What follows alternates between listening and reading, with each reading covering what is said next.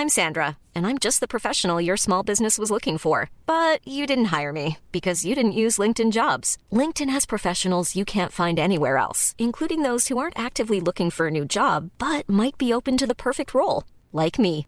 In a given month, over 70% of LinkedIn users don't visit other leading job sites. So if you're not looking on LinkedIn, you'll miss out on great candidates like Sandra. Start hiring professionals like a professional. Post your free job on linkedin.com/people today.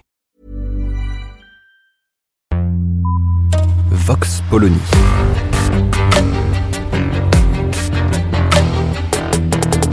L'actualité vue par la directrice du magazine Marianne, Natacha Polony.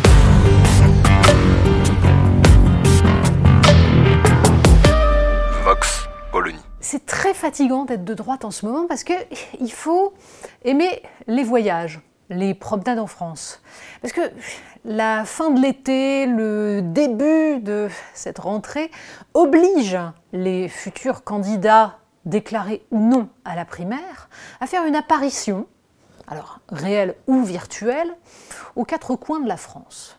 Bon, il y a d'abord la Baule, où il faut être présent, où il faut se montrer. Alors Valérie Pécresse euh, n'y sera pas exactement devant les militants, mais en duplex, euh, par message. Mais il faut aussi aller faire euh, bah, l'ascension du Mont Mézinc avec Laurent Vauquier. Puis il faut aller également aux journées d'été du mouvement de Julien Aubert, Oser la France. Pourquoi? Parce que c'est the place to be. C'est là qu'on se bouscule quand on est candidat à la primaire.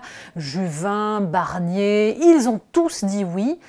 On prétend même qu'Éric Zemmour pourrait y aller, pas pour se présenter à la primaire LR, mais justement pour essayer de, les gêner un peu. Toujours est-il que on ne sait toujours pas qui sera candidat à cette primaire, ni même si elle aura lieu. Pourquoi? Eh bien parce que chacun est pris dans des calculs de billard à trois bandes assez délicieux. Laurent Vauquier, par exemple, dont il se murmure qu'il aurait décidé finalement de ne pas y aller, se demande toujours si aller à la primaire, ce n'est pas prendre le risque d'être battu par Valérie Pécresse. Ne pas y aller, c'est prendre le risque de laisser à Xavier Bertrand un boulevard dans la mesure où une primaire sans aucun poids lourd face à Valérie Pécresse dévaloriserait totalement sa victoire à elle et permettrait donc à Xavier Bertrand de s'imposer. Vous il faut prendre tous les paramètres en compte. hein. Par exemple, dernier candidat putatif euh, en date, Éric Ciotti. Oui, parce que Éric Ciotti incarnerait une part des républicains qui auraient conservé l'héritage sarkozyste tout en l'élargissant, en restant bien sur les questions sécuritaires, sur le régalien. Alors, ceux qui se demanderaient vraiment si une candidature d'Éric Ciotti à la présidentielle aurait la moindre chance d'émerger sont quand même très très très mauvais, ont quand même très mauvais esprit. Le problème n'est pas là. Il s'agit juste de faire exister une primaire, de faire croire qu'il existe des courants, des courants qui pensent à droite.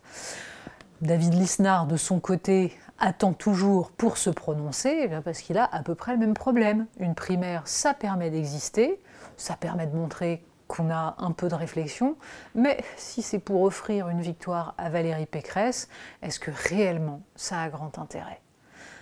Le problème dans cette histoire, c'est que ça ne donne pas du tout l'impression qu'une candidature LR soit aussi installée qu'on voulait bien nous le dire il y a encore quelques mois.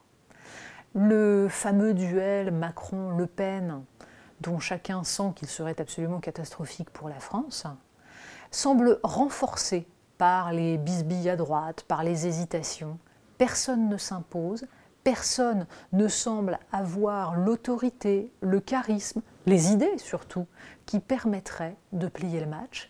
Et c'est bien le problème, c'est que ça risque de durer, c'est que ceux qui se mettent à rêver que Gérard Larcher pourrait tout à coup surgir du chapeau pour faire taire les dissensions ne sont pas plus crédibles que les autres. Bref, on attend encore véritablement qu'il se passe quelque chose à droite de l'échiquier politique. Vox Polony.